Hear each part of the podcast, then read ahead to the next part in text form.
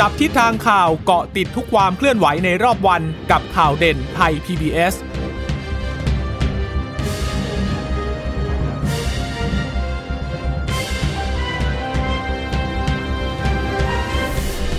สวัสดีค่ะ สวัสดีค่ะ ต้อนรับคุณผู้ฟังสู่ข่าวเด่นไทย PBS นะคะ เราพบกันเป็นประจำทุกวันจันทร์ถึงศุกร์บ่ายๆแบบนี้ค่ะ อัปเดตข้อมูลข่าวสารที่เกิดขึ้นในรอบวันนะคะ กับดิฉันจีราชาตาเอี่ยมรัศมีและคุณพึ่งนภาคล่องพยาบาลค่ะ ค่ะ สวัสดีต้นสัปดาห์นะคะ วันจันทร์ที่ 21 มิถุนายนนะคะ สวัสดีคุณผู้ฟังที่รับฟังเราผ่านทางสถานีวิทยุที่เชื่อมโยงสัญญาณจากไทย PBS ด้วยนะคะ ก็ฝากกันติดตามกันเป็นประจำเจอกันทุก วันอย่างนี้นะคะะวันนี้มีประเด็นหลายเรื่องให้น่าติดตามกันนะคะ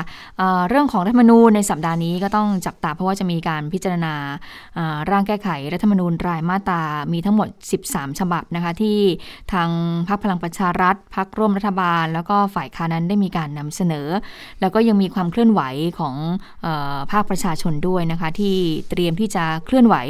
ในช่วงที่ทางสภานั้นมีการประชุมแก้ไขรัฐธรรมนูญกันส่วนเรื่องของวัคซีน สุดสัปดาห์ที่ผ่านมาจะเห็นว่าก็มี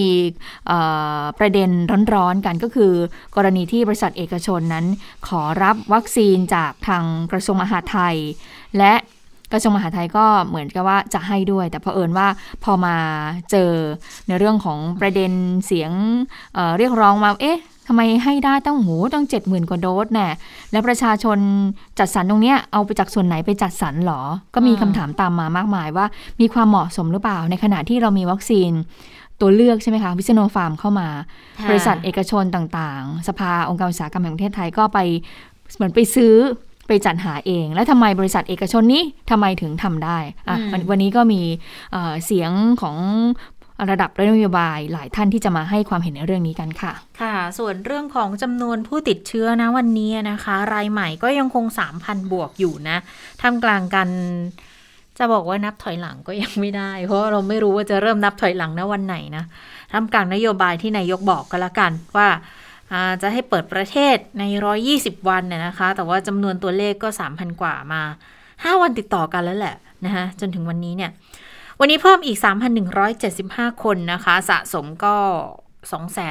221,306 คนแล้ว เสียชีวิตเพิ่มวันนี้อีก 29 ค่ะ รวมเสียชีวิตสะสม 1,658 คนก็ถือว่าไม่น้อยแล้วนะคะ รักษาหายกลับบ้านได้แล้วก็ถ้าเทียบกับจำนวนผู้ป่วยสะสมก็ถือว่าค่อนข้างมากแหละ แต่ว่าก็ยังคงรักษาตัวอยู่ในโรงพยาบาลอีก 33,000 กว่าคนนะคะ ตอนนี้ประเทศไทยอยู่ อ๊ะเจ็ดสิบเจ็ดหรือเจ็ดสิบแปดของโลกกันแน่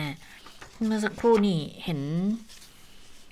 ที่คุณหมอบอกว่าเจ็ดสิบเจ็ดนะคะ แต่ว่ามันมีบางรายงานที่บอกว่าประเทศไทยเนี่ย ตอนนี้อยู่อันดับ 77 ของโลกแล้ว คุณหมอบอกว่า 78 อันนี้ก็เลยยังยังไม่แน่ใจเหมือนกันว่าสรุป น่าจะอยู่ที่ 77 แล้วค่ะ เพราะว่าจำนวนรวมเนี่ย 221,306 คน อันดับหนึ่งก็ยังคงเป็นสหรัฐอเมริกาอยู่ แต่ว่าอินเดียอีกไม่นานก็อาจจะแซงแล้วนะ อินเดียเนี่ย29ล้าน บราซิล 17 ล้านกว่าจำนวนผู้ป่วยสะสมนะคะแต่ถ้ากลับมาดูในบ้านเราเนี่ยมาดูจำนวนของผู้ที่ติดเชื้อะนะ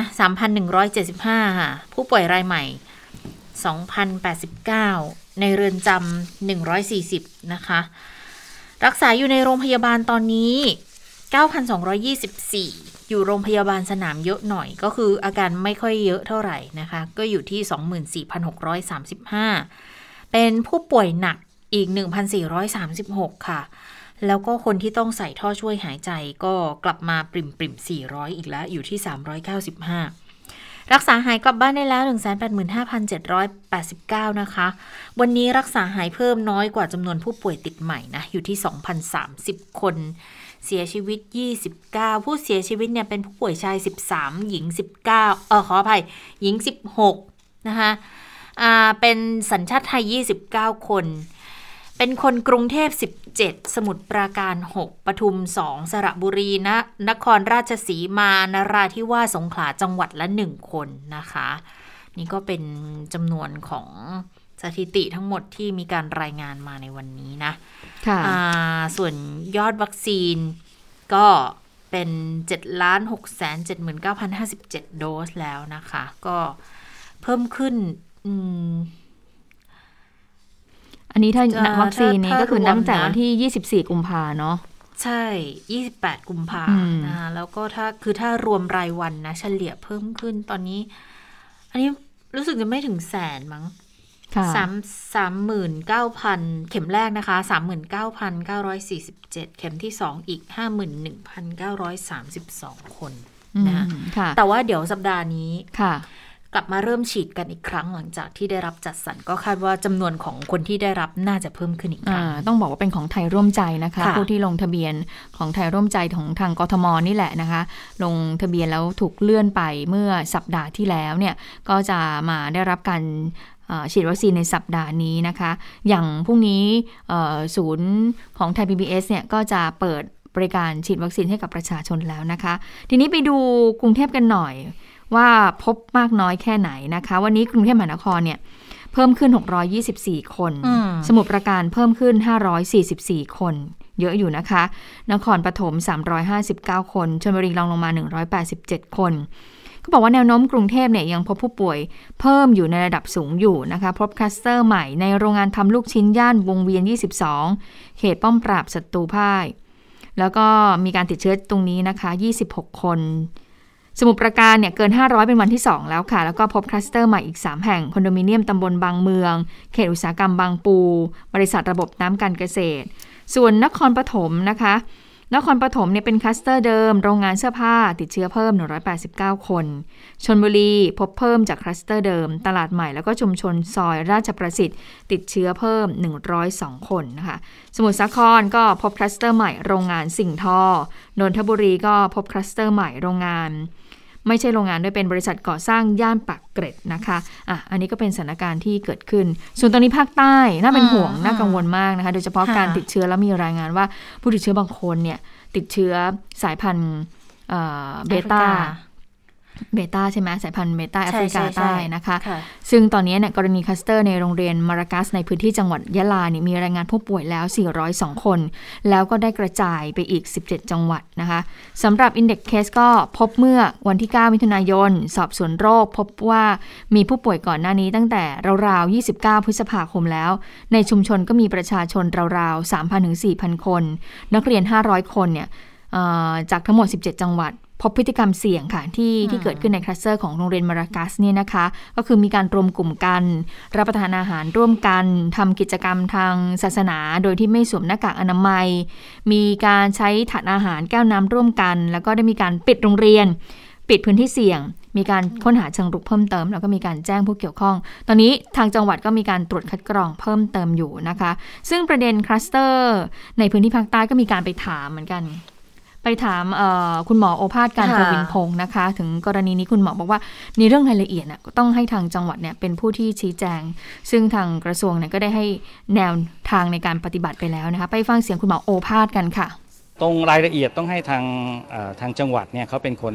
รายงานนะนะเพราะเขาก็รายงานมาที่ส่วนกลางว่ามาตรการมันเกิดปัญหาตรงไหนขึ้น ก็ได้กำชับอะนะว่าบางทีคือประชาชนยังเข้าใจผิดอะว่าเจอเคสที่ไหนให้ปิด ซึ่งเราก็บอกมาตลอดว่าเจอเคสที่ไหนเนี่ยการปิดไม่ใช่ไม่ใช่ทางแก้ปัญหา โดยเฉพาะช่วงนี้ ทางแก้ปัญหาคืออย่าให้คนเดินทางออกนอกพื้นที่ โดยเฉพาะคนที่เป็นผู้ติดเชื้อ ซึ่งอย่างนี้ก็ตรงกับมาตรการ Bubble and Seal ที่เราทำนะงั้นการปิดยิ่งจะทำให้สถานการณ์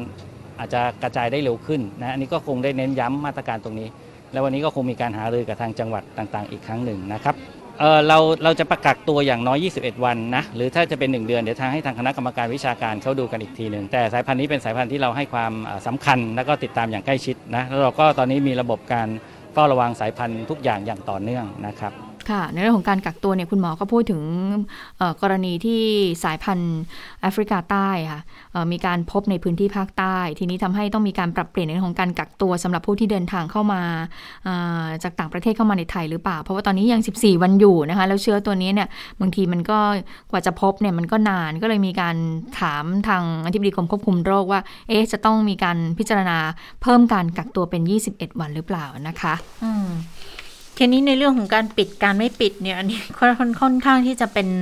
เรื่องที่ในพื้นที่ก็เป็นคนต้องตัดสินใจเองอะนะคะ มันก็เลยอาจจะลำบากหน่อย เพราะว่าจริง ๆ แล้วเนี่ยโดยหลักการนะ ถ้าเกิดว่าพบเป็นคลัสเตอร์จุดไหนเนี่ย สิ่งที่ควรจะ ทำแล้วก็หลาย ๆ จุดเขาทำคือจะเป็นลักษณะของการ bubble seal ก็คือจะไม่ให้จุดที่พบอะค่ะออกจากพื้นที่แต่ปรากฏว่า จุดนี้พอเจอปุ๊บแล้วด้วยความที่อาจจะเป็นคล้าย ๆ ลักษณะโรงเรียนกึ่งกึ่งโรงเรียนประจำอะเนาะโรงเรียนศาสนาใช่ไหมคะโอ้แล้วพอพอสมมุติพอปิดเนี่ยก็อาจจะไม่ได้ว่ากันไม่ให้ไม่ให้ไม่ให้เคลื่อนย้าย ก็เลยกลายเป็นในลักษณะของพอปิดก็กลับบ้านใช่น้องๆบางคนเขาก็กลับบ้านกลับบ้าน แล้วพอกลับบ้านนี่แหละระหว่างที่มีการเคลื่อนย้ายนี่แหละค่ะแล้วก็กลับไปถึงชุมชนที่ตัวเองอยู่นี่แหละ ก็ทำให้เกิดการกระจาย ตอนนี้ก็เลยต้องเร่งไปดูแล้ว เพราะว่าดูดูแล้วประมาณ 11 จังหวัดด้วยกัน ก็กลายเป็นอีกหนึ่งจุดที่จะต้องเฝ้าระวังกันอย่างเข้มข้น โดยเฉพาะการพิสูจน์เชื้อว่าเป็นเชื้อตัวไหนกันแน่นะคะ แล้วถ้าเกิดว่า เป็นเป็นเบต้าจริงเนี่ยจะมีมาตรการยังไงในการที่จะควบคุมโรคไม่ให้กระจายมากไปกว่านี้นะ อันนี้ก็เป็นอีกปัญหาท้าทายที่ทางพื้นที่ภาคใต้เนี่ย ก็ต้องติดตามกันอย่างใกล้ชิดแล้วด้วยเหมือนกัน ส่วนเรื่องของเชื้อการจะยืนยันเชื้ออันนี้เเห็นว่าทางจังหวัดทางสสจทางจังหวัดเนี่ยเขาบอกว่าเชื้อเนี่ยคือส่งมาให้ตรวจพิสูจน์ ตรงส่วนกลางแล้ว เพราะว่าตอนนี้เป็นคลัสเตอร์ที่มันค่อนข้างกระจาย ดังนั้นตัวอย่างเชื้อจะส่งมาที่ส่วนกลาง แล้วเดี๋ยวให้ส่วนกลางก็คือพื้นที่กรุงเทพนี่แหละ คืออาจจะเป็นกรมวิทยาศาสตร์การแพทย์นะคะที่คุณหมอเขาจะแถลงทุกสัปดาห์อยู่แล้วเดี๋ยวเดี๋ยวค่อยดูกันอีกทีว่าสรุปแล้วเป็นตัวนี้จริงหรือเปล่านะ เพราะว่าการจะแยกเชื้อสายพันธุ์ไหนสายพันธุ์ไหนเนี่ย มันก็ต้อง อาศัยความชำนาญความเชี่ยวชาญ แล้วก็อาศัยเวลากันสักนิดหนึ่งนะคะเมื่อพูดถึงเรื่องสายพันธุ์ก็ไปที่สายพันธุ์กันเลยแล้วกันนะคะวันนี้คุณหมอยงเนี่ยก็มีการโพสต์ใน Facebook ก็พูดถึงไวรัสกลายพันธุ์นะคะก็บอกว่าตอนนี้เนี่ยที่ที่เราพบเนี่ยหลักๆ ก็คืออัลฟาก็คือจากอังกฤษใช่ไหมคะ แล้วก็มีเบต้าเบต้านี่ก็คือของแอฟริกาใต้แกมมาคือเชื้อบราซิลเดลต้าก็คือ ของอินเดียนะคะสายพันธุ์เหล่านี้ค่ะคุณหมอยงก็บอกว่าสายพันธุ์อังกฤษอันเนี้ยคุณหมอก็แจกแจงมาเลยนะบอกว่า ยังไม่หลบหลีกประสิทธิยังไม่หลบหลีกประสิทธิภาพของวัคซีนมากนักแอฟริกาใต้เนี่ยหลบหลีกได้มากอ่าแอฟริกาแอฟริกาใต้ที่พบเนี่ยนะคะ ตอนนี้เนี่ยที่ก่อนหน้านี้ที่มีการรายงานกันที่พบที่ตากใบ อันนี้สายพันธุ์แอฟริกาใต้ แต่ว่าขณะเดียวกันก็มีอำนาจการกระจายโรคได้น้อยกว่าสายพันธุ์เดลต้าเพ ราะว่าสายพันธุ์เดลต้าเนี่ยมีมีการกระจายโรคเนี่ยได้มากกว่าสายพันธุ์แอฟริกาใต้สูงอยู่เหมือนกันนะคะการมีอำนาจกระจายสูงสายพันธุ์นี้ก็จะเข้ามาแทนที่สายพันธุ์แล้วก็ระบาดทั่วโลกจากเดิมเป็นสายพันธุ์อังกฤษ อันนี้เนี่ยคุณหมอพูดถึงสายพันธุ์เดลต้าก็คืออินเดียนี่แหละนะคะเเพราะว่าก่อนหน้านี้อังกฤษไม่ใช่ก่อนหน้านี้สิ ตอนนี้ที่อังกฤษเนี่ย ตอนนี้สายพันธุ์ที่ระบาดในอังกฤษเนี่ยก็คือสายพันธุ์ของเดลต้าก็ เป็นสายพันธุ์ที่ระบาดหลักและในพื้นที่ของอังกฤษนะคะ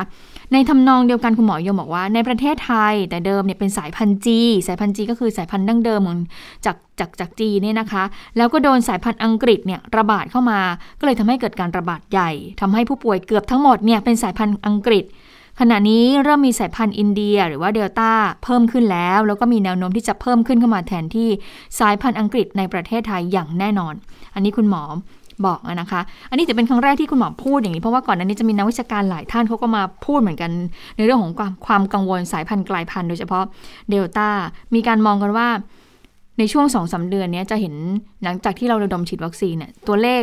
ผู้ป่วยเนี่ยอาจจะลดลงบ้างให้เราเห็นบ้าง แต่หลังจากที่เดือนสิงหาคมไป เพราะว่าตอนนี้มันมีเริ่มการระบาดของสายพันธุ์เดลต้าเข้ามามากล้วเมื่อมีการระบาดเนี่ยเขาบอกว่าตามสถิติตามข้อมูลการวิจัยของหลาย ๆ ประเทศเขาบอกว่า2อสเดือนนับจากที่เริ่มมีการระบาดเนี่ยก็จะเริ่มมีการกระจายตัวได้มากขึ้น การระบาดของโรคก็จะมากขึ้น เพราะฉะนั้นเนี่ย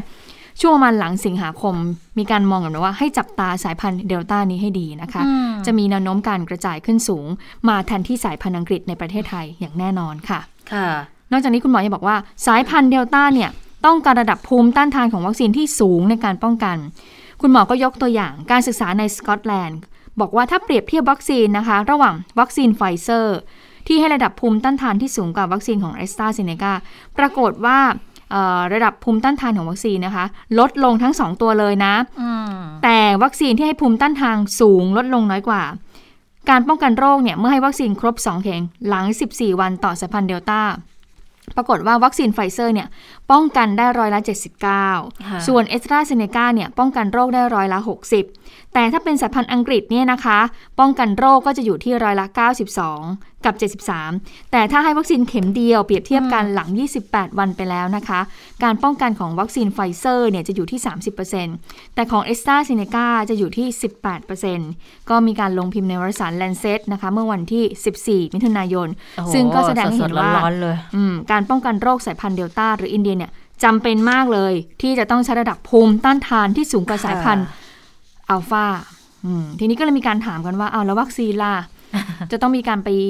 เอ่อฉีดเพิ่มหรือเปล่านะคะ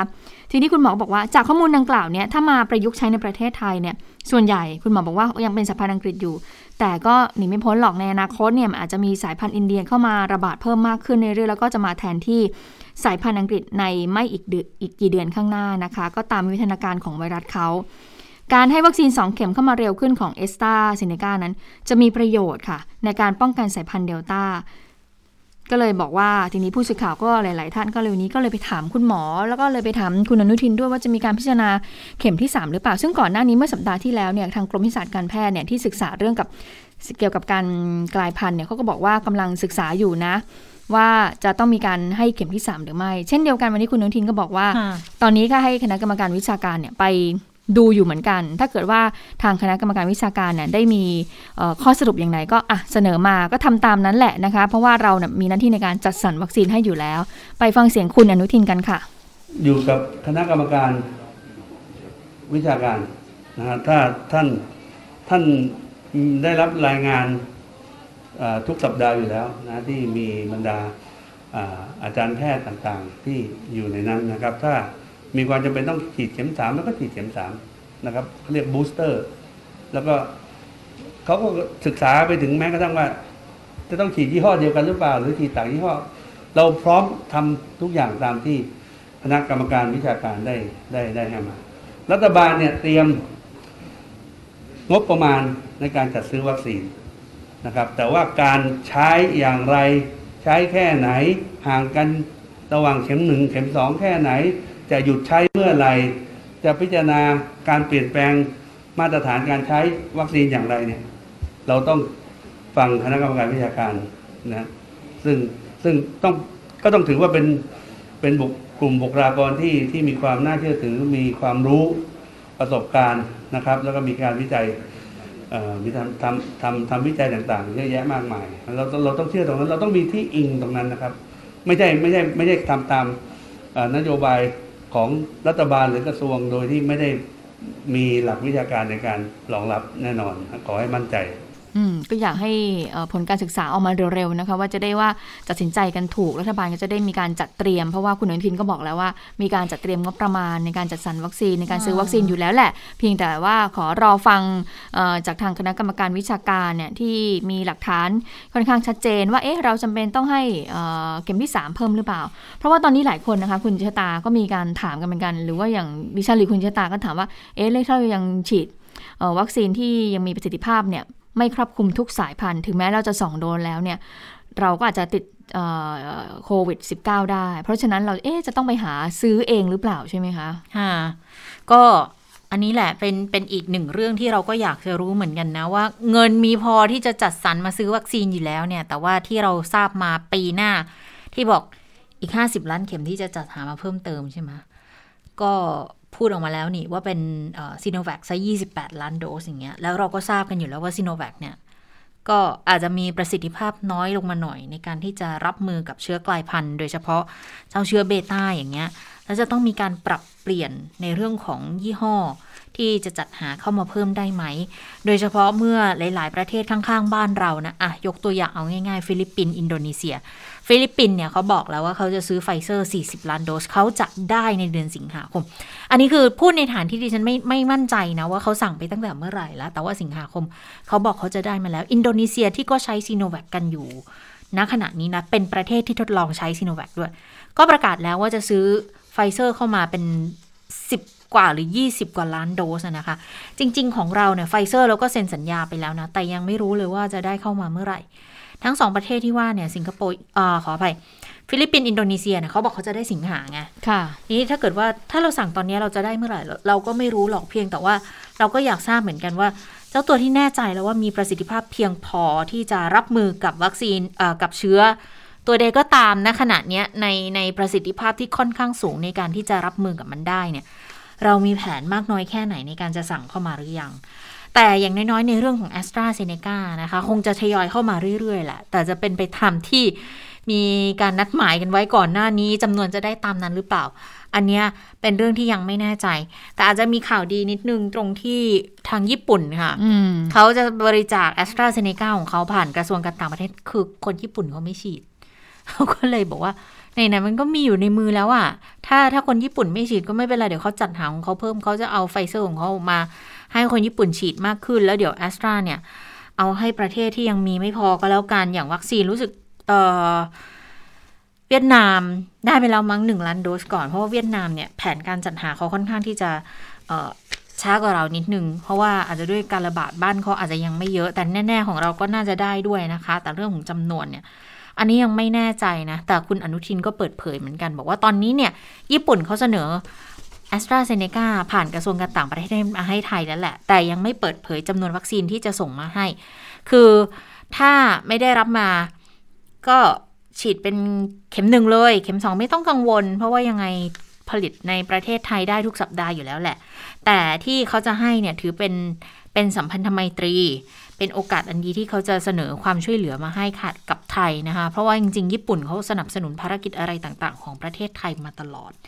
ก็เป็นการแสดงความสัมพันธ์อันดี เป็นการแสดงความเชื่อมั่นในประเทศไทย แล้วก็ต้องมั่นใจด้วยว่าสัมพันธ์ในลักษณะเนี้ยพอพอสถานการณ์ทุกอย่างมันคลี่คลายไปแล้วเนี่ย มันจะยิ่งแน่นแน่นแฟ้นไปมากกว่านี้ซะอีกนะคะ ขอให้มองเป็นปัจจัยบวกมันไม่ไม่มีอะไรที่ควรจะต้องเป็นปัจจัยลบเลยดังนั้นเนี่ย เรื่องนี้ก็ก็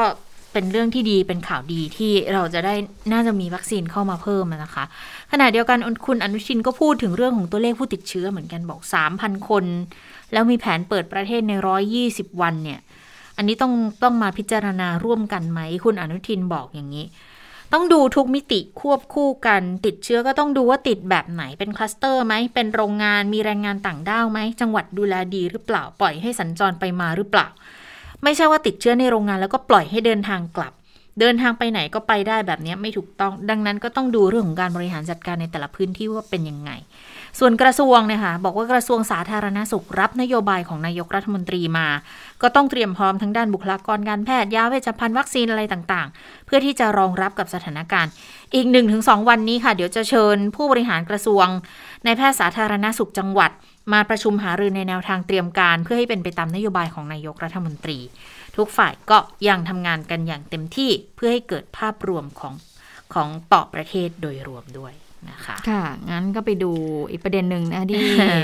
มีการพูดถึงกันอย่างกว้างขวางกันนะคะก็คือเรื่องของการที่บริษัทเอกชนเนี่ยทำหนังสือขอรับวัคซีนผ่านทางกระทรวงมหาดไทย ให้กับพนักงานเองแล้วก็ครอบครัวด้วยนะคะรวมกว่า 70,000 คนปลัดกระทรวงมหาดไทยก็ ล่าสุดก็คือมีหนังสือยกเลิกแล้วนะคะ คุณอนุทินก็บอกว่า อันนี้ทุกอย่างน่ะกลับไปเป็นเดิมไปเป็นอย่างเดิมไม่ต้องห่วง ทางกระทรวงสาธารณสุขเนี่ยจัดส่งไปตามพื้นที่ในรูปแบบของจังหวัด ซึ่งก็จะมีผู้ว่าราชการจังหวัดหรือว่าผู้ว่ากรุงเทพเป็นผู้รับ แล้วก็จะมีการพิจารณาร่วมกับคณะกรรมการโรคติดต่อจังหวัดในการจัดสรรวัคซีนให้กับประชาชนในพื้นที่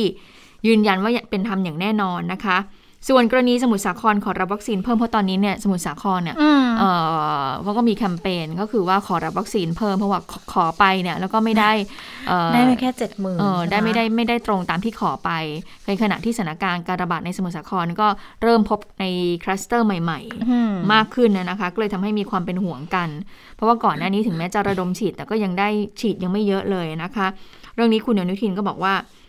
ขอย้ำนะ แต่ละพื้นที่เนี่ยได้รับวัคซีนตามสูตรการกระจายวัคซีนของสบคทุกประการ จึงเป็นเหตุผลในการที่ท่านนายกเนี่ยจัดสรรวัคซีนตามสูตรเพื่อให้เป็นบรรทัดฐานค่ะอืมอันนี้รองนายกมนตรีนุทินพูดไปแล้ว มาดูอีกท่านหนึ่งค่ะ ที่เกี่ยวข้องโดยตรงก็คือพลเอกนุพงศ์เผ่าจินดา รัฐมนตรีว่าการกระทรวงมหาดไทย ว่ายังไงบ้างก็บอกว่า เรื่องกรณีที่บริษัทเอกชนเนี่ยมาขอวัคซีนจากทางรัฐบาลเนี่ยเจ็ดหมื่นกว่าโดสนั้นน่ะถือว่าเป็นการสื่อสารที่คลาดเคลื่อน ยืนยันนะว่าไม่มีเจตนาเอื้อประโยชน์ให้กับใคร ทุกคนรู้ดีว่าการทำงานของข้าราชการพรรคการเมืองและรัฐบาลหรือของใครก็ตามเนี่ยต้องตอบสนองต่อประชาชนส่วนใหญ่ ใครที่คิดจะไปตอบสนองต่อกลุ่มใคร สังคมไม่ยอมหรอกเป็นการสื่อสารคลาดเคลื่อน แต่ตอนนี้ก็ได้มีการแก้ไขแล้วนะคะ ทีนี้ผู้สื่อข่าวก็ถามว่าจะต้องระวังมากขึ้นหรือเปล่าพลเอกนุพงศ์บอกว่าเป็นธรรมดา แต่สบคกระทรวงมหาดไทยไม่ได้มีเจตนาเอื้อให้ใครนะ แต่ว่ามีเจตนาดูแลประชาชนเป็นหลัก สังคมจึงจะยอมรับ แล้วก็ไม่มีทางเป็น อย่างอื่นค่ะ ค่ะก็ไม่ใช่แค่พลเอกอนุพงศ์เท่านั้นนะที่ก็ต้องออกมาชี้แจง เพราะว่าเกี่ยวข้องโดยตรงเลยแหละ เพราะหนังสือออกมาจากปลัดของกระทรวงท่านด้วยนะคะ ทีนี้อีกคนหนึ่งที่ก็ต้องตอบคำถามนี้นะคะเลขาธิการสภาความมั่นคงพลเอกนัทพลนาคพาณิชย์ในฐานะที่ก็เป็นผู้อำนวยการศูนย์ปฏิบัติการศูนย์บริหารสถานการณ์การแพร่ระบาดของโควิด -19 ด้วยนะคะ หรือว่าสปกสบคนี่แหละ ก็ชี้แจงในเรื่องนี้เหมือนกันนะ ก็บอกว่าคือจริง ๆ เนี่ย การขอรับวัคซีนในรูปแบบหน่วยงานกลุ่มองค์กรทำได้อยู่แล้ว เพื่อประโยชน์ในการฉีดวัคซีนแบบหมู่ตามความจำเป็น ขออย่ามองว่าเป็นการใช้ช่องทางพิเศษหรือว่าเส้นสาย แล้วก็ไม่สามารถขอเผื่อแผ่ไปถึงครอบครัวพนักงานหรือลูกจ้างได้นะคะไปฟังคำอธิบายจากพลเอกนัทพลค่ะ เพราะว่าในช่วงเวลาที่ผ่านมาเนี่ยถ้าทุกคนติดตามข่าวจากทางโฆษกสบคแถลงข่าวเนี่ยก็จะมองว่าก็จะพบว่า นะครับการระบาดเนี่ยมันจะเกิดตามสถานประกอบการโรงงาน หรือว่าแคมป์คนงานไซต์ก่อสร้างเนี่ยเพราะฉะนั้นก็เป็นธรรมดาอยู่เองที่สถานประกอบการต่างๆเนี่ยเขาก็มีความห่วงใยว่าจะเกิดการแพร่เชื้อในหน่วยงานของเขาเขาก็ขอรับการสนุนมา แต่อย่างไรก็ตามเนี่ยทางในในทางปฏิบัติแล้วในแต่ละพื้นที่เนี่ยต้องมาดูดับความเร่งด่วนที่สาธารณสุขกำหนดกลายเป็นว่าคนจะมองคนตั้งข้อสังเกตว่ามันจะเป็นการ ใช้เส้นหรือเปล่า หรือว่ามีข้อกำหนดพิเศษข้อยกเว้นเฉพาะบางองค์กรหรือเปล่าถึงได้มีการติดต่อผ่านมหาดไทยผ่านสบคกันมา นอกเหนือจากที่ลงทะเบียนปกติ คือไม่ใช่ครับก็คือเอ่ออย่าไปมองอย่างนั้นนะครับ เพราะว่าในอย่างเช่นหน่วยงานหน่วยงานหนึ่งเนี่ยมีคนรักประมาณ 2,000 คน 3,000 คนเนี่ยการที่ให้แต่ละคนมาขอฉีดเองเนี่ยกับการที่ไป ฉีดให้กับองค์กรทั้งองค์กรทีเดียวเนี่ยมันก็มีความสะดวกกว่า แต่อย่างไรก็ตามเนี่ยไม่ใช่ว่าหน่วยงานไหนขอมาไม่ใช่ขอก่อนได้ก่อน ไม่ใช่อย่างนั้นนะทางสาธารณสุขพื้นที่เนี่ยเขาก็จะดูตามดับความเร่งด่วนที่ที่สบคกำหนดไปอืมยังไงก็ต้องขึ้นอยู่กับความเร่งด่วนอยู่ดีนะ คือไม่ได้หมายความว่าขอมาแล้วจะได้กันทั้งหมดนะ แต่ทีนี้ค่ะในเรื่องของความเหมาะสมในในแง่ของมุมมองของประชาชนน่ะ มันก็ ก็อธิบายได้ยากเหมือนกันเนาะว่ามันเกิดอะไรขึ้นทำไม คือจัดสรรมาแล้วขอมาแล้วต้องต้องให้เลยหรือเปล่าก็ ชัดเจนไปแล้วนะคะว่ายังไงก็ต้องขึ้นอยู่กับแผนกระจายวัคซีนอยู่ดี ว่าพื้นที่ไหนเสี่ยง พื้นที่ไหนจำเป็นตรงนั้นก็จะต้องได้ก่อนอยู่แล้วนะคะทีนี้เนี่ยแนวปฏิบัติในเรื่องของการขอรับวัคซีนเนี่ยมันก็มีอยู่นะ เพราะสบคเขาก็กำหนดแนวมาล้ว3ช่องทาง 1 ก็คือผ่านหมอพร้อมนั่นแหละค่ะ 2 ก็คือลงผ่านอสมฝ่ายปกครองและองค์กร 3 ก็คือลงทะเบียนแบบ on-site ซึ่งรูปแบบการลงทะเบียนของภาคเอกชนเนี่ยก็จะอยู่ ในการลงทะเบียนหัวข้อที่ 2 คือผ่านองค์กรต่างๆด้วยนะคะอืมส่วนเรื่องของการเปิดรับนักท่องเที่ยวต่างชาติอืมภูเก็ต Sandbox ที่จะมีวันที่หนึ่งเนี่ยพลเอกณัฐพลก็บอกเหมือนกันบอกว่า ตอนนี้เนี่ยตรวจความพร้อมขั้นสุดท้ายนะ ซึ่งทางรองนายกรัฐมนตรีอ่าสุพัฒนพงษ์พันธ์มีเชาว์นะคะ แล้วก็รัฐมนตรีพลังงานเนี่ยที่ได้รับมอบหมายจากนายกรัฐมนตรีจะไปติดตามความพร้อมวันที่ 25 นี่แหละ ก็จะมีตัวแทนจากศบคไปร่วมสังเกตการณ์ด้วย นะคะอืมเมื่อพูดถึงเรื่องของวัคซีนตัวเลือกใช่ไหมคะซีโนฟาร์ม เพราะว่าตอนนี้เนี่ยมีบริษัทเอกชนเขาก็ไปสั่งจองจากทางซีโนฟาร์มค่ะโอ้หมื่นกว่าองค์กรด้วยกันเลยนะคะซีโนฟาร์มก็เมื่อวานนี้ก็เข้ามาล็อตแรก 1 ล้านโดสเนี่ย ก็เดี๋ยวพอเข้ามาแล้วเนี่ยก็ให้ทางกรมวิชาการการแพทย์เนี่ยส่ง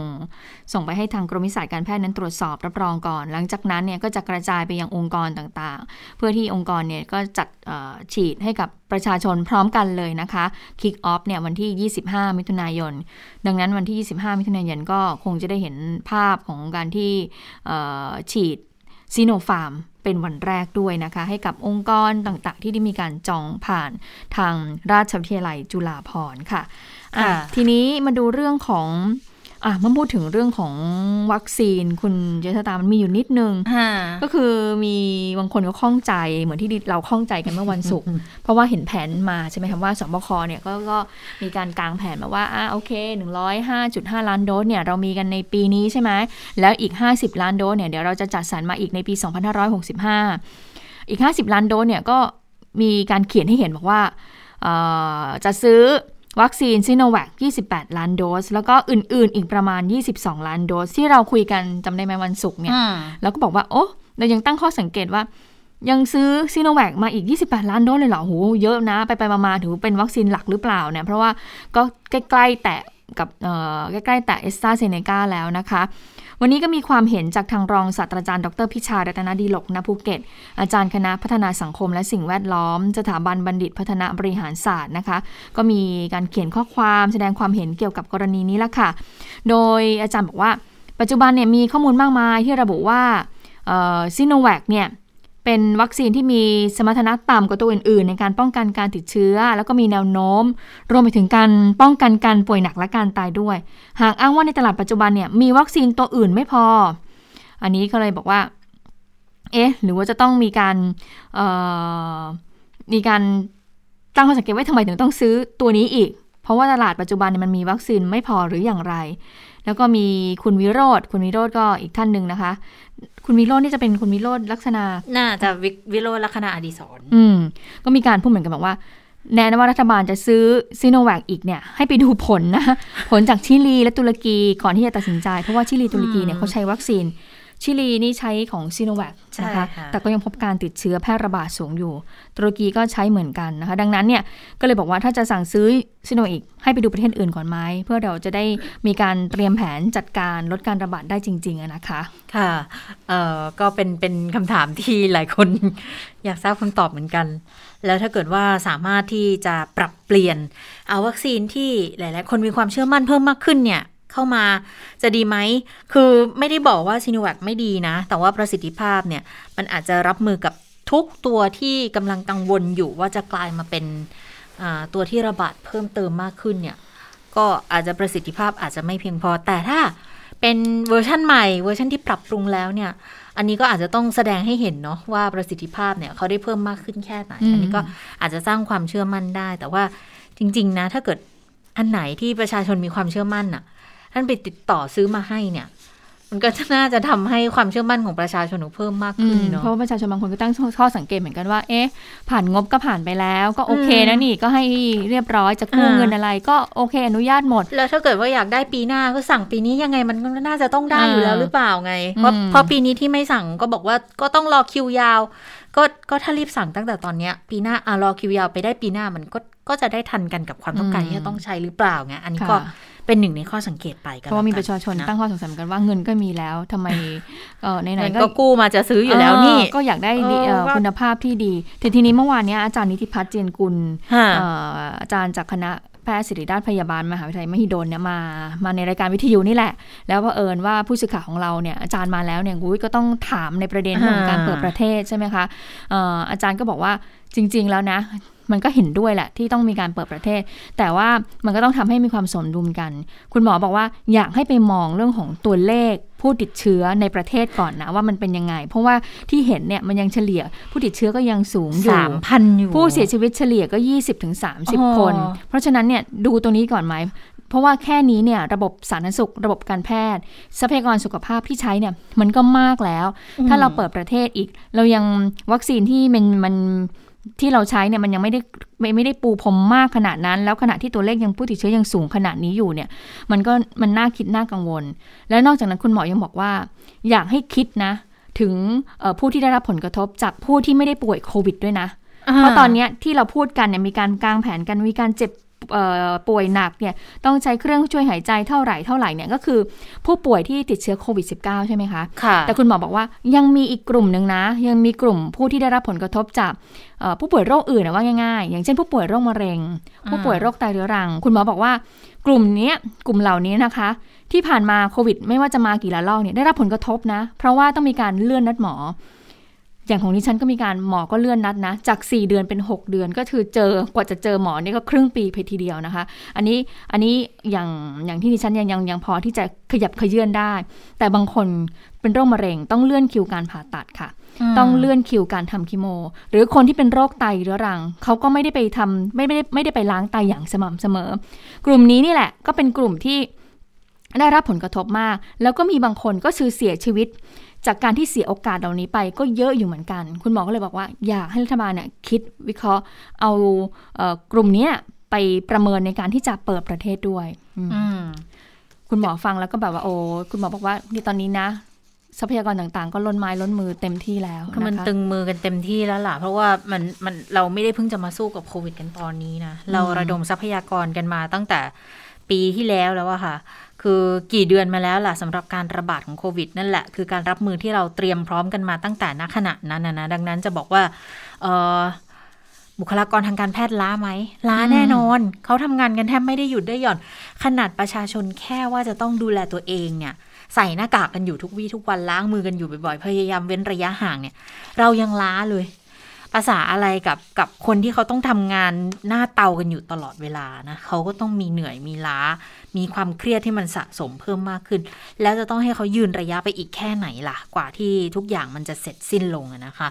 ก็อันนี้เป็นอีกส่วนหนึ่งที่เราคงจะต้องไม่พูดถึงไม่ได้นะ ในกรณีที่เกิดขึ้นนะคะเอามาดูความเคลื่อนไหวทางการเมืองกันบ้าง เดี๋ยวพรุ่งนี้ประชุมสภากันแล้วก็พิจารณากฎหมายที่ค้างอยู่นะคะมีอะไรบ้างนะ มีกฎหมายยาเสพติดใช่ไหมใช่ มีกฎหมายยาเสพติด แล้วก็มีพรบกฎหมายยาเสพติด แล้วก็มีพรบประชามประติชามตินะคะ ก่อนที่จะมีการพิจารณาร่างแก้ไขอ่ารัฐธรรมนูญในวันที่จริง ๆ ก็เริ่มหลายวันเลยค่ะ22 23แล้วอาจจะไปลงมติในวันที่24 24 มิถุนายน แต่ก่อนจะไปรัฐธรรมนูญที่ฉันขอแตะบิ๊กป้อมนิดนึงได้ไหมคะอ่าคุณชค่ะราค่ะเพราะว่ารัฐธรรมนูญค่อนข้างจะยาวนิดนึงนะคะเอ่อตอนนี้เรารู้แล้วใช่ไหมคะว่าใครเนี่ยได้เป็นเลขาธิการพัก พลังประชารัฐคนใหม่ก็นั่นก็คือบ้างร้อยเอกธรรมนัฐพรหมเผ่านะคะเอ่อร้อยเอกธรรมนัฐพรหมเผ่าเนี่ยก็ก็ได้เป็นเลขาธิการพักตามความคาดหมายค่ะทีนี้วันนี้นักข่าวเจอบิ๊กป้อมพลเอกประวิตยวงษ์สุวรรณก็เลยถามไงถามถึงกรณีที่วันนั้นน่ะที่พลเอกประวิตยเนี่ยเดินทางไปขอนแก่น แต่ว่าทำไมไม่เข้าร่วมประชุมใหญ่สามัญประจำปีพักล่ะบิ๊กป้อมก็บอกว่าอ๋อก็ตนไปลาออก แล้วส่วนการเปลี่ยนตัวเลขาธิการพักเป็นร้อยเอกธรรมนัฐพรหมเผ่า จะทำให้ชนะการเลือกตั้งในครั้งหน้าใช่หรือไม่พลเอกประวิตยก็บอกว่าเหตุการณ์ข้างหน้ายังไม่รู้นะ ก็ถามอีกบอกว่าส่วนกรณีท่านเอกธรรมนัฐเนี่ยระบุว่าการเลือกตั้งครั้งหน้าเนี่ยจะได้สส200 เสียงนั้น ก็ให้ไปถามเลขาคนใหม่เองอืมมแล้วการเลือกตั้งครั้งหน้าเนี่ยพักพลังประชารัฐเนี่ยจะเป็นพักอันดับหนึ่งใช่หรือไม่คะพลเอกประวิตยก็บอกว่าไม่ต้องคำถามไม่ต้องถามคำถามดังกล่าว แล้วก็แบบหัวเราะในลำคอ นะทีนี้ผู้สื่อข่าวก็ถามอีกว่า คนเลขาธิคนที่เป็นเลขาธิการพักเนี่ย จะต้องขึ้นเป็นรัฐมนตรีว่าการด้วยหรือไม่อืมอะทีนี้ไปดูซิว่าพลเอกประวิตยตอบว่ายังไงค่ะไม่ไม่เกี่ยวเป็นเรื่องคนละเรื่องกันเรื่องรัฐมนตรีกับเรื่องพรรคการเมืองคนละเรื่องกัน คนคนที่เป็นรัฐมนตรีคือคนที่มีความสามารถนะมาทำงานให้กับประชาชน ก็ไม่มีไม่มีไม่มีหรอก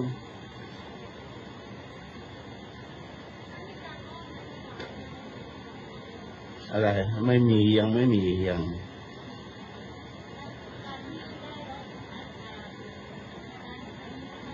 ก็เป็นเรื่องของสมาชิกเขาเลือก ผมจะไปได้เป็นไง ผมจะไปรู้ไงว่าใครจะได้ นะสมาชิกเขาเลือกเขาก็ได้มาก็ มันมันก็คล่องตัวทั้งนั้นนะนะไม่ว่าใครทั้งนั้นนะก็ทำงานให้พักการเมืองทั้งนั้นนะอืมอืมค่ะ ก็เอ่อดูกันต่อไปว่าจะมีการปรับเปลี่ยนแล้วคุณธรรมนัฐจะได้ขึ้นนั่งรัฐมนตรีเก้าอี้ใดเก้าอี้ดึงก็มีการหมองเหมือนกันไะว่าก่อนที่จะมีการมองเลือกตั้งครั้งหน้าเนี่ยเอ่อไหนๆคุณธรรมนัฐขึ้นมาเป็นเลขาธิการพักแล้วเนี่ยอ่าจะมีการปรับคอรมอหรือเปล่า จะอ่ามีมีปรับเก้าอี้อะไร บ้างหรือเปล่า ก็มีการมองกันไปที่เอ่อร้อยเอกธรรมนัฐว่าเอ๊ะจะได้ขึ้นเป็นรัฐมนตรีว่าการให้มันสมน้ำสมเนื้อในการเป็นเลขาธิการพักหรือเปล่านะคะค่ะเดี๋ยวว่าต้องติดตามกันอีกนิดนึงนะคะ แต่ว่าสำหรับในการประชุมเอ่อสภาต้องจับตาอีกวันหนึ่ง 24 มิถุนายนเนี่ย เนื่องจากว่าเป็นวันสำคัญวันหนึ่ง นั่นก็คือวันเปลี่ยนแปลงการปกครองนะ แล้วก็เอ่อ มีหลายกลุ่มเลยแหละ ที่เขาออกมาประกาศเพราะว่าเขาจะชุมนุมในวันนั้นนะคะ เบื้องต้นเขาบอกมีอยู่กลุ่มหนึ่งที่บอกว่าจะไปชุมนุมที่ทำเนียบรัฐบาลด้วยก็มีการสอบถามกับพลเอกประวิตยเหมือนกัน ว่าจะดูแลในเรื่องของความปลอดภัยยังไง จะประเมินจำนวนผู้เข้าชุมนุมมากน้อยแค่ไหนนะคะรองนายกไม่พูดอะไรแค่บอกว่าก็ก็ต้องดูตามกฎหมายค่ะ ถ้าเกิดชุมนุมก็ชุมนุมอย่าให้มันผิดกฎหมาย แล้วจะมากน้อยแค่ไหนเนี่ยก็ต้องไปถามผู้ชุมนุมดู ส่วนการจะประกาศค้างคืนเนี่ยก็ก็ต้องว่ากันไปทุกอย่างคือ อย่าทำผิดกฎหมายกันละกัน ผิดกฎหมายอะไรก็ไม่ได้ทั้งนั้นนะคะนี่ก็ตอบกันสั้น ๆสำหรับพลเอกประวิทย์นะคะ ส่วนในเรื่องของการแก้รัฐธรรมนูญเนี่ยตอนนี้หลายพักการเมืองก็วันนี้มีการประชุมกัน ที่ทราบๆมาก็จะมีเพื่อไทยมี พลังประชารัฐมีประชาธิปัตย์นะคะ ที่เขาจะคุยกันในวันนี้ ก้าวไกลเขาบอกว่าเขาจะประชุมต้นสัปดาห์แต่ว่า นี่ก็วันจันทร์แล้วก็ต้นสัปดาห์แล้วเหมือนกันแล้วพรุ่งนี้จะเริ่มประชุมก็เลยไม่ไม่ไม่ชัดนะว่า สรุปวันนี้เขาเขาเริ่มคุยกันหรือยังนะคะ เพราะว่ามันอาจจะมีในกรณีที่ต้องคุยกันเยอะหน่อย เนื่องจากว่าทางทางเพื่อไทยโดยเฉพาะทางเพื่อไทยเนาะเสนอ ร่างไปแล้วปรากฏไม่บรรจุอยู่ในวาระการประชุม แต่ว่าเขาก็บอกมาแล้วว่ามันมันไม่ได้ตกไป เพียงแต่ตอนนี้เนี่ยก็ต้องเอาอันไหนที่มันเร่งด่วนเข้ากันมาได้ก่อน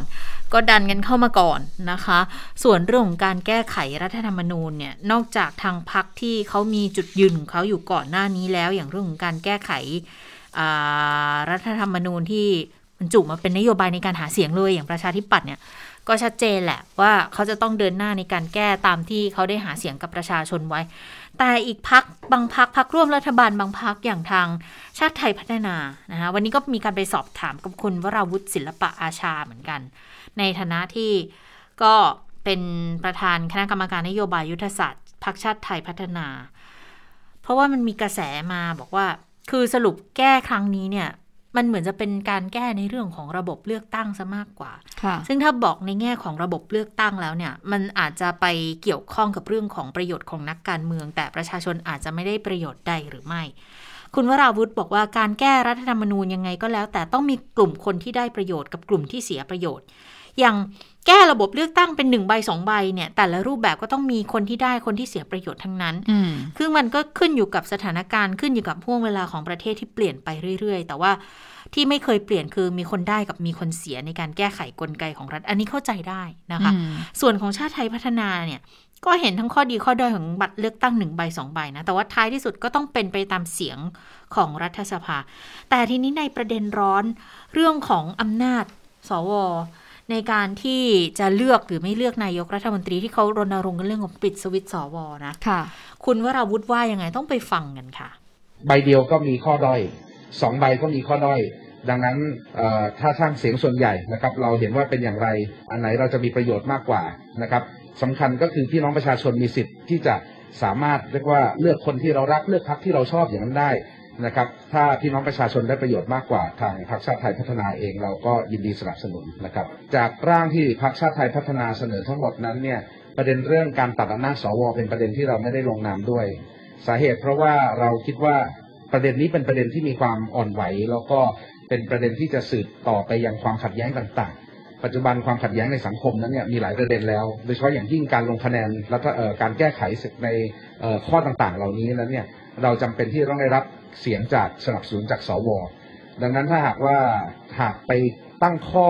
กำหนด หรือว่ากฎกติกาที่จะไปตัดอำนาจของสว ตัดมือตัดเท้าเขานั้นเนี่ยนะครับ ผมก็ไม่มั่นใจว่าทางสวจะให้ความร่วมมือในการที่จะแก้ต่างๆ ดังนั้นประเด็นไรที่จะเป็นข้อขัดแย้งนะครับ เราก็ขอพักเอาไว้ก่อนประกอบกับว่าประเด็นเรื่องการที่สวมีอำนาจลงคะแนนนั้นด้วยนั้นเนี่ย เป็นบทเฉพาะการซึ่งจะครอบคลุมไปถึงการเลือกตั้งครั้งหน้า แล้วก็จะหมดไปจากรัฐธรรมนูญนะครับ เราก็เลยที่ผ่านมาตอนมีการลงชื่อพรรคชาติไทยพัฒนา ก็เลยไม่ได้ลงในประเด็นเรื่องการตัดอำนาจสวแต่ว่าในส่วนของอีกเจ็ดร่างที่เหลือนั้นนะครับสมาชิกของพรรคยกเว้นรัฐมนตรีทั้งสองคนนะครับคือตัวผมเองแล้วก็ท่านรัฐมนตรีประพัฒน์นั้นเราไม่ได้ลงนามในการแก้รัฐมนูลทั้งทุกฉบับเลย เพราะว่าเราถือว่าตัวผมเองและท่านประพัฒน์นั้นเป็นผู้ดำเนินการในฝ่ายบริหาร การที่จะไปลงนามแก้กติกาของฝ่ายบริหารเอง เรามอบให้เป็นฝ่ายนิติบัญญัติในการดำเนินงานนะครับ ค่ะเมื่อพูดถึงปิดสวิตสวเนี่ยหลายคนก็เลยต้องไปพุ่งโฟกัสไปที่สว บอกว่าเออแล้วครั้งนี้เนี่ยสวจะเอาด้วยเหรอ เพราะว่าเสียงในการที่จะลงมติในวาระแรกเนี่ยก็ต้องใช้เสียงของสวด้วยนะ อย่างคำนูนอย่างคุณคำนูนสิทธิสมานะคะสวท่านเนี่ยเขามีเจตนารมณ์อย่างชัดเจน เพราะว่าเมื่อครั้งที่แล้วเนี่ยคุณคำนวณก็บอกว่าได้ไม่เป็นไรถ้าเกิดคิดว่ามันเป็นปัญหามาครั้งนี้ก็เช่นเดียวกันไม่มีปัญหาหรอกแต่ว่าประเด็นอื่นๆเนี่ยก็ยังมีข้อสงสัยบางประการก็คงจะต้องฟังในการประชุมพิจารณาในวันที่ 22 23 นี้นะคะ ไปฟังเสียงคุณคำนวณกันค่ะอำนาจร่วมเลือกนายกรัฐมนตรีของสวนั้นเนี่ย ผมเห็นด้วยมาตลอดว่าสามารถตัดได้ แล้วก็เคยลงมติเมื่อปีที่แล้ว แม้จะไม่สำเร็จนะครับ ครั้งนี้ก็ไม่มีเหตุผลที่จะเปลี่ยนแปลงความคิดนั้น ก็จะลงมติให้ทุกร่างที่เสนอตัดมาตรา 272 ส่วนเรื่องเปลี่ยนแปลงระบบเลือกตั้ง แล้วก็เรื่อง ถอดปลั๊กรัฐธรรมนูญปราบโกงนั้นเนี่ยผมค่อนข้างจะลำบากใจในขณะนี้นะครับ เพราะว่าอออยู่ในร่างรัฐธรรมนูญ แก้ไขเพิ่มเติมของพรรคพลังประชารัฐ แล้วก็เป็นร่างรัฐธรรมนูญฉบับเดียวใน 13 ฉบับเนี่ยที่เขามัดรวมประเด็นต่างๆไว้อยู่ในร่างเดียวกัน การรับหรือไม่รับเนี่ยมันจะมีความหมายทางการเมือง แล้วก็จะมีผลต่อการแปรยติใน วาระที่สองนะครับเพราะฉะนั้นในเรื่องนี้เนี่ยขอพิจารณาค่ะค่ะคุณคำนึงก็ชัดเจนนะว่าอะโอเคอะอ่าเรื่องของปิดสวิตช์เนี่ยเห็นด้วย แต่เรื่องของถอดปลั๊กรัฐธรรมนูญปรับโกงเนี่ยเดี๋ยวขอพิจารณา เพราะว่ามีความลำบากใจอยู่นะคะอืมเอาละค่ะ ได้เวลาของต่างประเทศแล้ววันนี้คุณสวรักษ์มาแล้วนะคะเอ่อบ้านเราคุยกันอยู่ว่าเข็มสามจะมีหรือไม่มีจะเออแต่ว่าที่อังกฤษนี่ทดสอบกันแล้วนะ ใช่ค่ะ สวัสดีคุณผู้ฟังสวัสดีทั้งสองท่านสวัสดีนค่ะ คือ ที่อังกฤษเนี่ยเขาฉีดไปได้เยอะแล้วเหมือนกันนะคะโตอนเนี้ยเข็มสามนะ อืมเขาฉีดไปทั้งหมดนะคะ ทั้งประเทศเนี่ย73ล้านโดส แต่ก็ดีนะ เพราะว่าเราจะได้ดูผลการวิจัยเขาเป็นยังไง แล้วเราจะได้รีบแต่ทำเนาะก็ไม่แน่หรอกมันขึ้นอยู่กับ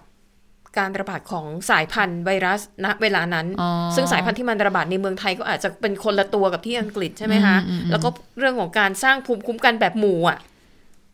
ค่ะปริมาณมันก็ไม่เท่ากัน อันนี้อืมอาจจะดูเป็นแนวได้ แต่อาจจะต้องมีการ ทดสอบเฉพาะของประเทศไหนประเทศนั้นนะคะใช่เพราะอย่างที่อังกฤษนะคะตอนนี้เขาบอกว่ามี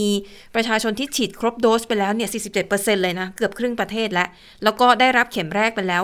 เอ่อ64%นะคะ ทีนี้ทางหน่วยงานด้านสาธารณาสุขของอังกฤษนะคะเขาเตือนว่ารัฐบาลนะคะควรจะต้องวางแผนแล้วนะสำหรับการฉีดเอ่อวัคซีนเพื่อกระตุ้นนะคะเราจะต้องเริ่มฉีดในช่วง ฤดูใบไม้ร่วงก็คือ ช่วงวันที่ 22 กันยายนถึง 21 ธันวาคมนี้ เพราะว่ามันจะมีเรื่องของไข้หวัดด้วย เขาก็ไม่อยากจะให้มันแบบเป็นซ้ำเติมกันนะคะ ก็เลย ตอนนี้ปีนี้เขากลัวว่าไข้บัดเอ่อไข้หวัดเนี่ยนะคะ มันจะรุนแรงกว่าโควิด -19 หรือเปล่า เพราะว่าตอนนี้ฉีดวัคซีนค่อนข้างคืบหน้า แต่ว่าไข้หวัดเนี่ยมันก็เลยถูกละเลยไปนะคะ ก็เลยเกรงว่าปีนี้เนี่ยไข้หวัดอาจจะกลับมาระบาดรุนแรงนะคะ ทีนี้ไปดูแผนการทดสอบของเขาจะมีการทดสอบแบบไหนบ้าง แน่นอนนะคะหนึ่งขั้นต้นเนี่ยเขาต้องดูก่อนว่า วัคซีนมาตรฐานในอังกฤษที่ฉีดไปแล้วเนี่ยที่ 2 โดสแล้วเป็นยี่ห้อเดียวกัน มันจะมีภูมิคุ้มกันแล้วภูมิที่ว่านี้อยู่ได้นานแค่ไหนนะคะสองก็ต้องดูว่าแล้วสำหรับเด็กอะยังจำเป็นต้องได้รับการฉีดวัคซีนอยู่หรือไม่นะคะ อะทีนี้พอรู้ข้อมูลเบื้องต้นนะคะว่าภูมิที่เกิดจากการฉีดวัคซีน มาตรฐาน 2 โดส อยู่ได้นานแค่ไหนจากนั้นก็ต้องมาดูค่ะว่า แล้วเข็มที่ 3 เนี่ย จะฉีดยังไงฉีดประเภทไหน เพราะว่า ตอนนี้นะคะรัฐบาลอังกฤษกำลังพิจารณาอนุมัติวัคซีนเพิ่มอีก 2 ตัว ตัวแรกคือ Novavax แล้วก็อีกตัวหนึ่งชื่อ w e l n i w e l n i v a นะคะกำลังรอการทดสอบอยู่ก็คงจะ รอเวลาอนุมัติเมื่อไหร่เนี่ยคงจะเอามาทดสอบด้วย ก็คือเข็มที่ 3 เนี่ย ควรจะเป็นยี่ห้อเดียวกับ 2 เข็มแรก หรือเป็นคนละยี่ห้อ แล้วก็คนละเทคโนโลยีด้วยหรือเปล่า อันนี้ก็ต้องมาตรวจสอบกันนะคะ มีบางสูตรค่ะถึงขั้นอย่างที่บอกไปก่อนหน้านี้ไงว่าเขาก็กลัวไข้หวัดระบาดด้วย จะมีการทดสอบแบบนี้ค่ะ ฉีดพร้อมกัน 2 เข็ม เช่น แขนขวาฉีดโควิด แขนซ้ายฉีดวัคซีน ป้องกันไข้หวัด เพื่อทดสอบว่ามันจะดีไหมนะคะ แล้วก็แน่นอนค่ะ ผลการตัดสินใจทุกอย่างนั้นนะคะ ทางการอังกฤษบอกว่าจะต้องวัดจากผลทางวิทยาศาสตร์เท่านั้น จะไม่มีเรื่องของการเมืองหรือว่าเเรื่องอื่นๆที่ไม่ใช่ปัจจัยทางวิทยาศาสตร์จะไม่เอามาเกี่ยวข้องนะคะ แล้วก็รัฐบาลยืนยันนะคะว่า ไอการฉีดวัคซีนกระตุ้นเข็มที่3เนี่ยจะต้องมีแน่นอนนะคะรัฐบาลเนี่ยจะจัดการฉีดให้กับประชาชน แต่แน่นอนรอผลการทดสอบอีกหน่อยนะคะว่าควรจะเป็นการฉีดในรูปแบบไหนและวัคซีนตัวไหน ข้อต่อมาค่ะมีการเตือนรัฐบาลนะคะว่านับจากนี้ไปรัฐบาลจำเป็นต้องสร้างศูนย์ฉีดวัคซีนที่ เป็นแบบจริงจังมากกว่านี้ เพราะว่าตอนนี้อาศัยสนามกีฬาบ้างนะคะ อาศัยตามสถานที่ต่างๆ ซึ่งไม่ใช่สถานพยาบาล แต่เป็นสถานที่ฉีดวัคซีนชั่วคราว แต่ว่านับจากนี้ไปเนี่ยเขาสันนิษฐานว่าการฉีดวัคซีนโควิด -19 อาจจะต้องฉีดเป็นประจำทุกปี หรืออาจจะต้องฉีดมากกว่าปีละหนึ่งเข็มนะคะ ดังนั้นเนี่ยเรื่องของสถานที่ฉีดวัคซีนจะต้องมีการสร้างให้เรียกว่า ให้จริงจังให้เป็นรูปธรรมมากกว่านี้นะคะ อันนี้ก็คือความคืบหน้าเรื่องของโครงการฉีดวัคซีนในประเทศอังกฤษนะคะส่วนอีกที่หนึ่งค่ะที่ญี่ปุ่นโตเกียวตอนนี้นะคะ ก็เป็นข่าวแทบทุกวัน นับเวลาเหลืออีกประมาณ 1 เดือนกว่าๆเท่านั้นนะคะ จะเป็นเจ้าภาพจัดการแข่งขันกีฬาโอลิมปิก ซึ่งตอนนี้เนี่ยเขาพาทีมผู้สื่อข่าวเข้าไปดูในหมู่บ้านนักกีฬาแล้วนะคะ ก็มีการไปสำรวจตรวจสอบอะไรอย่างเงี้ยแต่ว่าล่าสุดมันมีประเด็นที่น่าสนใจนะคะ เมื่อ คณะกรรมการจัดการแข่งขันกีฬาโอลิมปิกเนี่ย ตอนนี้เขาจะเริ่มทยอยประกาศมาตรการต่างๆนะคะ อย่างเช่นจำนวนคนดูจะให้เข้าไปดูไหมแล้วให้เข้าไปดูได้กี่คนนะคะ ล่าสุดค่ะ มีการประกาศว่า จะมีการเพิ่มความเข้มงวดสำหรับทีมนักกีฬาและเจ้าหน้าที่จากบางประเทศที่มีปัญหาการระบาดของไวรัสโควิด -19 กลายพันธุ์หนึ่งในนั้น มีอินเดีย อังกฤษ แล้วก็ปากีสถานรวมอยู่ด้วยนะคะ ซึ่งล่าสุดค่ะ ทางคณะกรรมการโอลิมปิกของอินเดียนะคะ ก็ออกแถลงการแสดงความไม่พอใจค่ะว่าคณะกรรมการจัดการแข่งขันโอลิมปิกชุดใหญ่เนี่ยไม่ยุติธรรม คือออกกฎมาแบบเลือกปฏิบัติ เพราะหนึ่งในกฎนี้นะคะระบุว่านักกีฬาแล้วก็เจ้าหน้าที่จาก 11 ประเทศ ที่เผชิญการระบาดของไวรัสกลายพันธุ์เนี่ย จะมีข้อกำหนดว่าเมื่อเดินทางไปถึงประเทศญี่ปุ่นแล้ว คุณจะต้องไม่พบปะไม่ข้องเกี่ยวกับนักกีฬาจากทีมอื่นๆ เป็นเวลา 3 วัน แล้วก็ไอประเด็นเรื่อง 3 วันนี้แหละค่ะ ทางโอลิมปิกของอินเดียบอกว่า มันเท่ากับเป็นการตัดโอกาสของนักกีฬา คือปกติพอไปถึงแล้วเนี่ยจะต้องมีการลงสนามฝึกซ้อม เพื่อให้คุ้นชินกับสนาม ให้คุ้นชินกับสภาพอากาศ แล้วก็เป็นการวอร์มร่างกาย อย่างทีมของอินเดียเนี่ยเขาก็ประเมินว่าเขาจะไปล่วงหน้าก่อนการแข่งขัน 5 วัน สมมุติไปถึง 5 วัน โดนกักตัวอยู่ 3 วัน เหลือเวลาแค่ 2 วัน อันนี้ค่ะ ทีมของอินเดียก็เลยบอกว่าอันนี้คือเป็นการตัดโอกาสเขานะ แล้วก็เป็นโอกาสที่เขามองว่าการฝึกซ้อมอะก่อนการแข่งขันเนี่ยถือเป็นเรื่องสำคัญมาก แต่ถ้าเขาไปแล้วไม่ได้ฝึกซ้อมเนี่ยมันไม่ยุติธรรม นะคะ ซึ่งเท่าที่ติดตามข่าวตอนนี้เนี่ยมีอินเดียประเทศเดียวนะจากทั้งหมด 11 ประเทศที่ออกมา แสดงความไม่พอใจในลักษณะนี้อะไม่แน่นะคะ ยังเหลือเวลาอีกประมาณ 1 เดือน อาจจะมีการเจรจาต่อรองนะว่า อาจจะให้ทีมจาก 11 ประเทศเนี่ยไปถึงแล้วซ้อมได้ แต่ว่าอาจจะซ้อมแยกจากทีมนักกีฬาชาติอื่น ๆ คือแยกกันไปเลยอาจจะมีการฆ่าเชื้อ หรืออะไรก็แล้วแต่ก็ต้องติดตามกันนะคะช่วงนี้ก็คงจะมีข่าวความคืบหน้าของโอลิมปิก ออกมาให้ฟังกันทุกวันนะคะ ปิดท้ายค่ะไปดูที่ฮ่องกงนะคะ สถานการณ์เรื่องเสรีภาพของสื่อมวลชนก็แย่ลงทุกวันทุกวันนะคะ ล่าสุดค่ะ ทางคณะผู้บริหารนะคะของหนังสือพิมพ์ Apple Daily นี่ถือเป็นหนึ่งในสื่อสิ่งพิมพ์ที่มีอิทธิพลที่สุดของฮ่องกง แล้วก็ทราบกันดีว่าเป็นสื่อมวลชนสายที่สนับสนุน ขบวนการเรียกร้องประชาธิปไตยของฮ่องกงนะคะ ซึ่งเจ้าของเนี่ยนะคะ คือตอนนี้เขาถูกควบคุมตัวอยู่ในเรือนจำเพราะว่าโอ้โดนไปหลายข้อหาเลย หนึ่งในนั้นก็เป็นข้อหาเเรียกว่าอะไรนะ ปลุกปั่นเชิญชวนให้มีการเข้าร่วมการชุมนุมแบบผิดกฎหมายตั้งแต่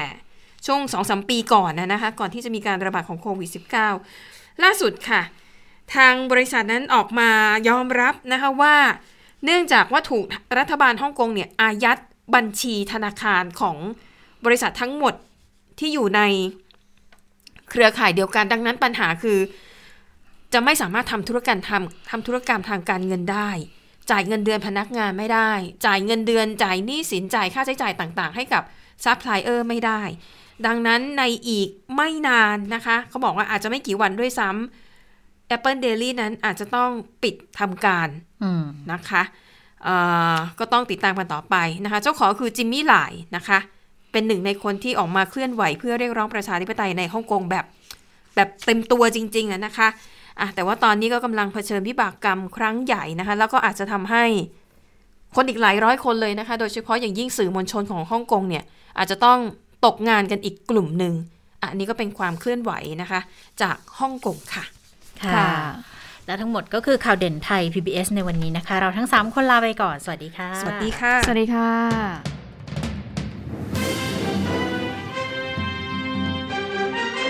ติดตามข่าวเด่นไทย PBS ได้ทุกวันจันทร์ถึงศุกร์เวลา 15 นาฬิกา